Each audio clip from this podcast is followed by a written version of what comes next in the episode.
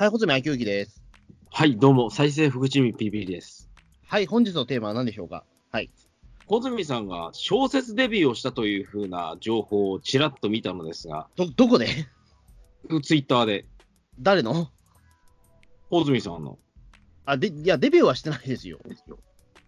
え、でも、ほどう、あの、小説あ作るんでしょ？あ、だから、あの、あれです。だから、あの、ちょっとデビューっていうとちょっと語弊があるんだけども、うんあの、えっ、とね、昨年の2019年の11月24日に、あの、文学フリマっていうね、その、えっ、と、まあ、その文芸の同人即売会に僕参加したんですよ。うん。サークル参加でね。で、そこで、初めて、まあ、その、えっ、と、小説的なものをちょっと書いたって言って、それを頒布したんですよ、その日。うん。うん。という、ということですね。だから、あくま別にデビューしたわけじゃなくて、本当に勝手に書いたものなんですよ、あれ。えでも、小泉さんが小説を表に出すって機会、多分これ初なんじゃないえかなと、俺の。ちょだって書いたことないもん、そんなの。なんで突然小説を書こうと思い立ったのかとか、そこら辺を聞きたいんですよ。ああ、そうですね。だから、えっ、と、これはね、えっ、と、もともと、その小説を書くことに関しては、あの、考えてなかったんだけども、えっ、とね、いつぐらいだっけな、去年の6月ぐらいだっけな、確か。あのー僕、まあ、同人即売会で言うと、あの、コミティアと文学フリマっていうのは、あの、毎回参加してるんですよ、ここさず1年ぐらいは。うん。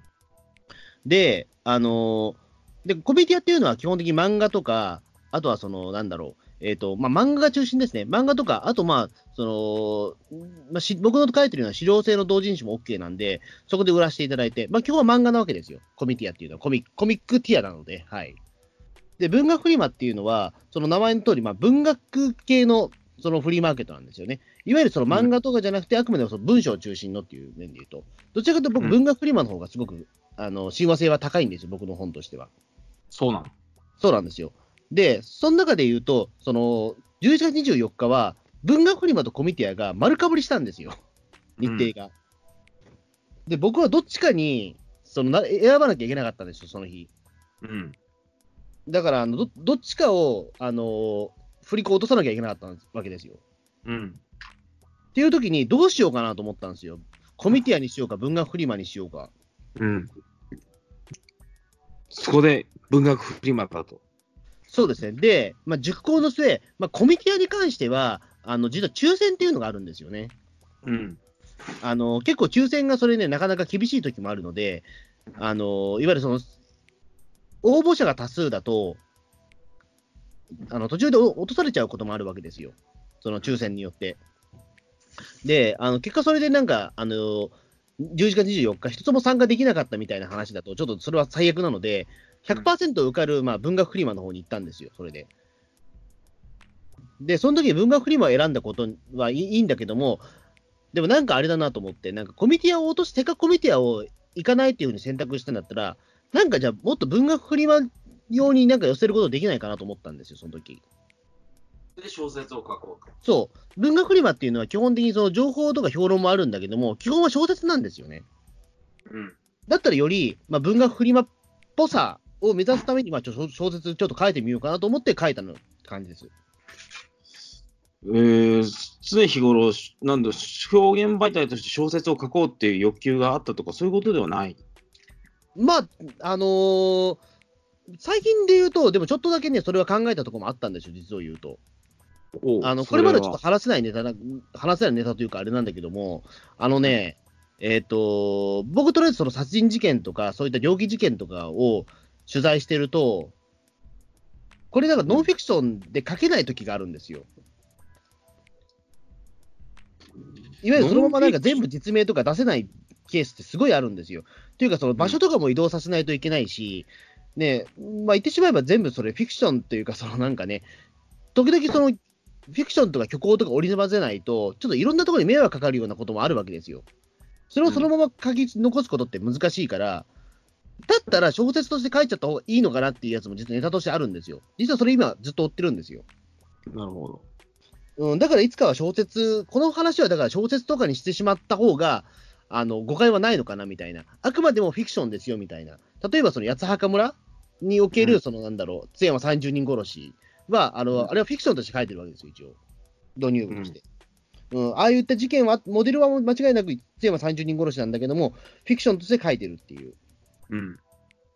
まあ、そういったことも実は小説ってできるので、あのだからいつか小説と俺やんなきゃいけないのかなと思ってたんですよ。あの事件を追うんだったら。っうん。ていうところでちょっと練習はしておいた方がいいのかなと思って、まあその、えっ、と、文学フリマに合わせてちょっと書いてみたって感じなんですよ。それは殺人事件とかではなくて、なんていうの、学生のキャンパスライフの青春もの？ああのそうですね、タイトルがね、通信制大学でリア充化する生活圏っていう、ええすごい長ったらしいタイトルなんですけど、うん。これはね、あれなんですよ、あのまあ、キャンパスライフっていうやつじゃないんですけども、あのちょっとね、通信制大学の、あれですね、えっ、と、通ってる人とかにちょっといろいろ取材してたんですよ、実は言うと。でで、さん、中信あの中信制の通信制の大学に通ってたってわけではない。そうそう、行ってたこともあるから、あのーまあ、さらにそこでね、あのそこでつ培ったコミュニティみたいなものあるから、なんか持って、考えてみればそう、通信制大学をモデルにした小説とか、ラノベとかってないなと思ったんですよ。ないね。ないでしょ、多分うん。一応探してみたらないので、あ、これもしかしたらなんかちょっと、あのーネタにしたらちょっと面白いもの作れるのかなと思って書いたんですよね。うん。だから誰もやってないっていうのはちょっとそこポイントであって、うんで、あとちゃんと僕の中でも情報を持っているし、そのいろんなコミュニティでその、えっと取材もできているものがあるので、あのーちょっとこれだったら書けるものがあるのかなと思って。漫画とかに持ってこうと思わなかったんですか？あの書けない次に、いや、ま、絵は誰かに描かれてるんですよ。うん。に来る漫画大賞ノミネートされた通所うん通そうん通卒労働者から始める高校生。あったね。うん。あれみたいな作品の原作を手掛けるのはどうかなと思ったんですけど、いや、でもそうするとほら、実体験になるじゃないですか。それをもとにさ、あ、でも実体験じゃないもんだって。これ話って。あくまでもその自分の経験と、あとその取材したものに総合してフィクションを書いたからですよ。それを漫画媒体として出すのはどうかなと思ったんだけど、でもほら、漫画家さんに頼むのもお金必要じゃないですか。ここはやっぱり穂積さんの同人誌とかいろいろやってるネットワークの中で、タッグが組める。なかなかでもそこまではね、難しいよね、多分。え不安えだってやっぱりそこも、だって、あの、僕やってるのはやっぱり猟奇系の方だから、例えばそこで、例えば知り合いはいたとしても、だってその漫画家さんにそれ書かせたところで、そこで売るコミュニティがないもん、やっぱり。だってそこに関しては、だって全く僕、ね、何か実績がある人ではないから、別に。あれかな穂積さんがライターとしてネームバリューがそこそこつくことが大事なのかなまあだからあれですよね、えっ、と、わ、わかんないけど、んまあこれだから、あくまで同人誌だけの話だから別に何やっても構わないと思うんだけども、えっ、と、例えば誰だろうな、あの、わ、わかりやすいところで言うと、あの、古市さんとかいらっしゃるじゃないですか。その経済学者、古市さんでもいいし、あの、古谷恒平さんでもいいんですけども、はいあのあたりのその社会学者とか評,、ね、評論家の方って、今小説書いたりしてるんですよ。へえそうなんだ。そう、うん。それをフィクションで書いてるんですよね。いわゆるだからそういったちゃんと活動の基本があって、その上であのフィクションを書くっていうことはあり得るわけですよ。うん。うん。僕はね、穂積さんの場合は漫画とコラボした方が絶対強いなというふうにう思うんですん、でも、でもやっぱりだから、あれじゃないですか、でも、あのこれを漫画化したいっていう人が現れない限りは無理でしょうよ。うん。だって僕、うんどちらかというと原作が書かなきゃいけないというか、その僕の 何かしらその台本みたいなこと書かなきゃいけないから、あんまり手間として変わんなくね？だとしたら。そうかな売れるメディアとしてないで言うと分かんないし、まあ、もしかしたら売れ売れるかもしれないけど、でもそこまでの予算組めないもんだって。漫画家さんに頼むのってめやっぱお金かかりますよ、だって。そんなかかるの？かかりますよ。ええ。だから1ページあたり、まあ間違いなくでもまあ、ねえ、わ、わかんないけど、何千かは払うでしょうよ。うん。ってなると、それを売るために、えー、とさらにそこから印刷代も考慮して、で、なんだろう、その、ちゃんと売るためには表紙はちゃんとカラーにしなきゃいけないみたいなことも考えたりとかすると、うんまあやっぱりだから、うん、予算として5万、6万は必要になっちゃうじゃないですか。で、一部あたり、えっ、と、まあ、1000円ぐらいで売らなきゃいけないみたいなこともあったりとか。うん。そうしないと採算取れないですよ。それで50冊ってようやく飛んだんですよ。うーん。ってことになると、やっぱりちょっと厳しいですよね。うんとりあえず今の今の段階では厳しいですね。うん。でもゆくゆくはそういうのを目指すのはどうかなっていうふうに思うんだよな。うん、まあ今のところ難しいんじゃないですか、でもそれはもうん。う。だじゃあ PB さんも同じことやややってみたらいいと思うんですよ、だとしたら。俺、俺という人間が面白くないからな。いや、でもそれを言ったらでもあれじゃないですか、もう。ええそれなら俺だってそれはそうですから、あんまりだからそこで言うとね、あんまりあね、言ってしまうだって今回も僕はその印刷代に関しては、その出版、その印刷会社を通さず、あのセブンイレブンのコピーでやってますから、うん。うん。セブンイレブンのコピー本だったので、それでまあ300円で売ってますけど、ええじゃあ結構短編小説みたいな感じ？あ、そうそうそう、20 24ページしかないから。少ないね。少ないよ。うん。だからまあ、あんまり長くは書かないし、うん。だってまあ、初めて書くから、あんまり長いもの書けないですよ。いや、でも、中田武さんとか言ったじゃないですか、穂積さんとか、えー純文学を書くべきだって。まあ、純文学が何を指してるかわかんないんだけども、でも多分純文学っぽいことできてるような気がするんですよね、今回でも書いたの、多分おう多分どちらかというと、ちょっとタイトルラノベっぽいんだけど、でもそれあえてなんですよ、実を言うと。うん。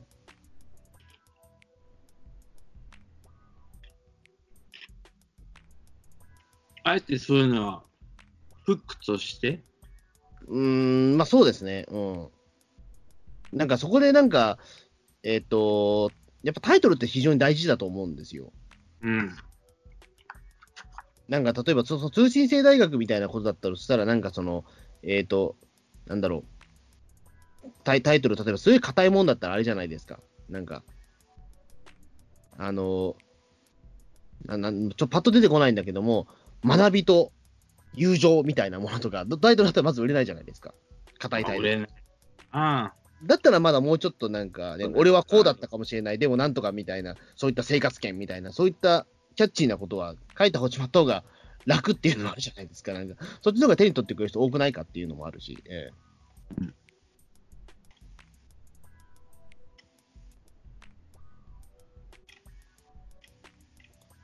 だからまあ、うんまあそうですね。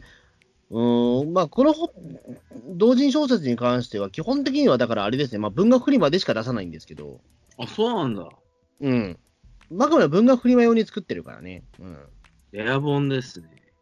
まあ、レア、まあでも文学フリマ僕だって今、今年は、あのーなんだろう、えっ、と、1月には京都行くし、えっ、と、2月には広島行くし、で、ご3月も前橋行くんですよ。いな。普通の働く生活をしてたら、そんなこと絶対できねえもんな。まあ、ね、まあ、今のところ、まあそうです、今のところで、ね、それが一応できてるのはあれですけど、ええだから来週また京,、ね、あの京都ですけど、ええまあでも、まあそれも全部、まあ言ってしまう、まあ別にね、えっ、と、日帰りでも全然できるので、え小泉さんは小説読むにあたって、なんか、この人のスタイルみたいなのに非常に感銘を受けたなみたいな人っているんですか？えはないです。ない。だって小説あんま読まないから、僕。そんな人がどういう小説を書いたのか、ますます思って読みたくなるな。まあ、なんていうかな、えっ、とね、苦労したのは、だからあれですよね、その、えっ、と、やっぱ人間が、そのなんかね、動きが動か、いや、人間が動かないんですよね、すごい。いわゆる小説のスタイルを取ったんですよ。うん。なんでか、あの、つまり、お俺はとか、えっ、と、ね、てか始まる、自分の語りから始まるタイプのやつなんですよ。うん。だからそこで言うと、あのーなんかその頭の中で浮かんでるそのモノローグを文字に移すみたいなところがあるから、あの動きはね、難しいんですよ、だからそこで言うと。で動かすのが大変だなと思って、本当に。うん。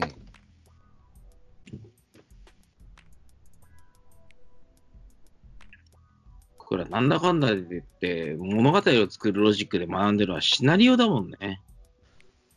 まあそうですね、だから、あのーただそのシナリオに関しては、例えば、とがき的なもので言うても、例えば、とがき的なものとしな、そのなんか、小説の動き方って違うじゃないですか、やっぱり。全然違いますね。うん、いや、まあ、そういうふうに書いてる人もいるいるんだろうけども、うん。例えば、その西村京太郎さんっていうのはほぼとがきじゃないですか。あ、そうなんだ。うん。あまあ、まあ、それもだからなん、なんとかと言ったぐらいのやつですけども、結構シンプルな書き方をするんですよね。でも、それはまあ、それでまたテンポとしてすごくできてるっていうところもあるし、うん。だから、あの、だから基本的にどうどうすりゃいいかなっていうのを結構迷って、あの、なんだかんだでね、うーん、丸1日かかりましたね、書くのに、やっぱり、24ページ。24ページ、1日で書けちゃうもんなんだな。まあ、なんとかでも、本当ギリギリでしたけど、ね、完成したのがね、あの、えっ、と、なんかそう着手したのが結構遅くて、その売り始める1週間ぐらい前だったんですよ。で、一応その、プロットみたいなものは書いたんだけども、まあ、そこからね、着手するのに遅くなって、あの、2日前に書いたんですよ。で、試行錯誤の末、なんとか、あのさ6時間前に完成したんですよ。そんなパパパッとできちゃうもんなんだね。い？や、だから結構ね、今見ると恥ずかしいですよ、正直。いやー、読みたいなまあ、文学フリマ来てくださいよ。ええまあ、あの京都、京都か広島か前橋来ていただいて、こんなのいけないよ。まあ、5月に京東京ありますけど、ええうん。あと6月に岩手もありますね。ええまあ、岩手は行かないからどうだろ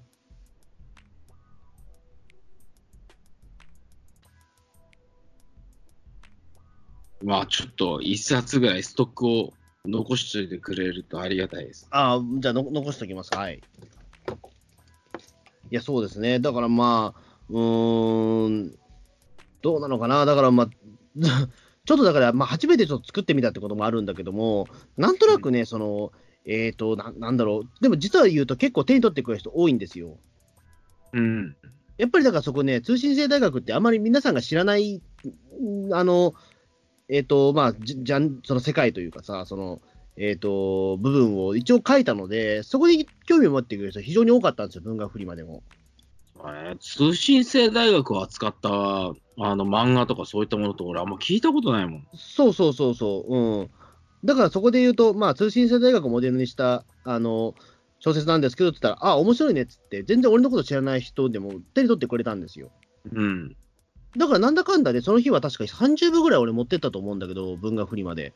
うん。あの、一応完売してましたよ、でも。うんわおだから、あの、ちゃんとだから響くし、そこに興味持ってくれた人はすごく興味持ってくれたみたいで。だかうん。らまあそこで、まあそういうことだったらいいのかなっていう、まあね、うん。結構だから、えっ、とや、やった価値はあったのかなと思うんですけど。うん。大空港はねこな、フリーライターの生き方とか、なんかそういう、穂積さんの生き方そのものがコミカライズされるようなものとか、そういったものができたら面白いんだろうな。どうなんでしょうか？ええまあでも次はピリピリさんもちょっとなんか頑張ってもらって、ええうん。まだそのためには自分自身の生活っていうのを面白くしなきゃいかんね。別に面白くなくてもいいじゃないですか、別に。ええ何でもいいと、何でもいいと思うんですよ、別に。ええええ。あの別に文学フリマって何書いてもいいわけだし、うん。だって本当に、なんだろう、うーん 結構その小説ブースとか行くと、そのね、文学フリマ小説ブースとか行くと、本当にカオス以外の何者でもないですよ、マジで。うん。そうやっぱりだからそのね、えっ、と、本当 SF 書いてる人もいるし、あの、なんかものすごいなんか超壮大な学園もの書いてる人もいるし、なんかものすごいですよ、あの、あの層は。そういう人たちは、なんかプロの登竜門っていうか、ライトノベルの新人賞とか、そういったものに応募しないんですかね？いや、知ってる人もいるみたいですよ、もちろん。でもやっぱりその、守備で書いてるっていう人ももちろん一部いますので、うん。うん。まあそういうことですよね、言ってしまうと。うん。別にみんながみんなプロを目指してるわけじゃないんですよ。アマチュアでいいっていう、そういう人もいるよね。あくまでもその自分の書きたいものを書いて、まあ、それで発表できればいいっていう人はもちろんいるわけですよ。うん。うん。だから別に、まあ、僕も言ってしまうと、小説に関してはそれだから、別に今回に関しては。うん。それがカンパケってすごいな。まあね、ちょっとそこはだから、まあ、ししてやったりみたいなとこあったんですけど、うん、誰もね、知らないジャンルのこと書いたから。うん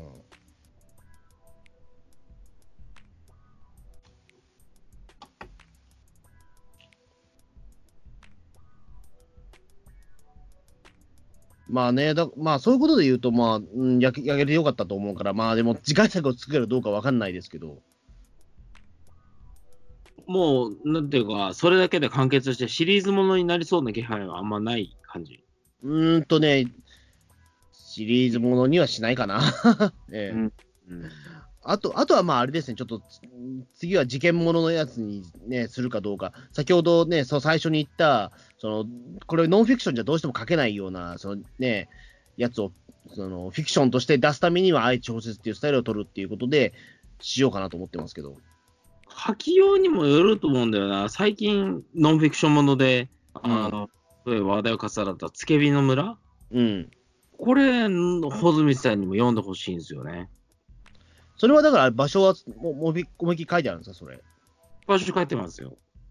らそれはかなりでもあれでしょう、もういろんなところに配慮したやつでしょう、多分あの遺もちろん族の方とかももちろん。いや、だからそれがね、難しい場合もあるんですよ。あのやっぱ昔の事件って掘り起こすのす怖くいいのはそれなんですよ。あの関係者がどこにいるかわからないから、全部に許可取ってられないんですよ。でもひたすら、まあ、あのそういうご存命の方は全部加盟でっていう。そうそうそうそう、まあ、そういうことも本当本当はしなきゃいけないんだけども、あのものによってはもうそれできないこともあるんですよ、本当に。いや、だって、あの、そこの遺族の方とかって、おもう、探っていくと、ねえ、えっ、と、キリがないかったりすることもあるし、あとはその、ねえ、っ、と、むその場所ごと、ねその場所が例えばメインになっちゃう、例えば津山30人殺しとかだと、その場所自体がもう、そういうふうに扱われるわけじゃないですか。うん。だそれはやっぱり、本当は避けた方がいいと思うので、いや、あれはもう実際あった事件だから、しょうがないはしょうがないんだけども、ただそこでね、第三者が勝手に踏み荒らして、何かその間違った情報をルフさせるっていうのは、またちょっと全然違う話だから、それはダメだ。それダメなわけじゃないですか。うん、だからもう、そういった事件はあったんだけども、その場所ごと移動したフィクションということで発表するっていうのは僕ありだと思うんですよ、そこで言うと。まあ、詳しくはだからちょっと調べてるぐらいのことで。うん。うん。そういうのは、あの、そのか、うん受け手側が判断することだから別にそれでいいと思うので、そういったものもあるんだったら、それはもう読みたいな。まあ一応、えっ、と、考えてはいます、だから、うん、今。これどうしても無理だなっていうのが、うん。小説媒体で発表してうん、みる。媒体の方がいいんだろうな、こういうのと思ってるものが一つあるので、えー楽しみだな。まあでも、まあそうですね、まあいつかいつか出せればとは思うんですけど、うん。うん、まあ意外とそういうのは多いですよね、やっぱり。うん。実在の事件をまあモデルに小説みたいなものはね。うん。書いたら、なんか、どっか出版社に持ち込みとかね、もっといろいろやってみるべきだと思うんですよね。まあそうですね、まあ、とまあ、まあ今回のやつに関しては、まあ結構練習で書いたところもあるから、まああれとして。ノンフィクションものとして出すのはちょっと厳しいんで、ノンフィクション、グレーゾーンのフィクションとして書きましたっていう作品ですね。めちゃくちゃですね、ノンフィクション、グレーゾーンのフィクションって。えいや、穂積さんが今やろうとしてるものっていうのは多分そういうことだと思うんですよ。えまあそういうことですね。まあ、うん、本当にだからど、ね、難しいんですよ、そこってすごい、その遺族の方とか、うん。まあ本当はそれ、その行為自体も本当アウトなのかもしれないけど、マジで。言ってしまうと。うんまあでもそこはある程度配慮した上で、それフィクションとして紹介することしかないよなっていうのがあるし、うん。まあ、細部をかえ、まあ、いろんなディティールを変えてしまえばいいっていうこともあるので、うん。まあじゃあそんな感じですね。まあとりあえず僕小説書いたのは、はい。えー、なんか他質問とかありますか、えうーん。その小説っていうのは、穂積さんの、なんていうか、主観っていうか、価値観みたいなのが投影された主人公なんですかあ、まあそういうことです、もああ、そうなんだね。う。うん。そこはもうかなり、っていうかまあ、俺、俺本人みたいなもんですよ、でも、あの、考え方は多分。やっぱでも、じ小説でそうなるよね、やっぱり。ええうん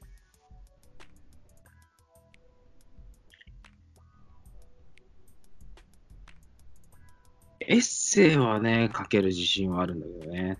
なんか一つ成し遂げたら。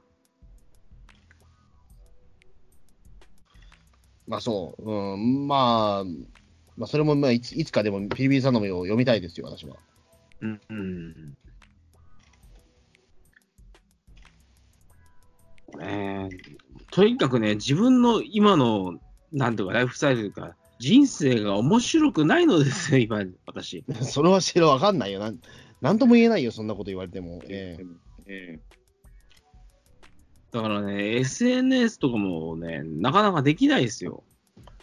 えなかなかできないですよって言われても、うん。別にいいじゃないですか。ななんか、何を食ったっていうね、別に、んなんだろう、えっ、と、あれですよスタバナウって言って、ね、ラーメン二郎の画像のしときは、いいねは多分つきますよ。そうなのかな。ええ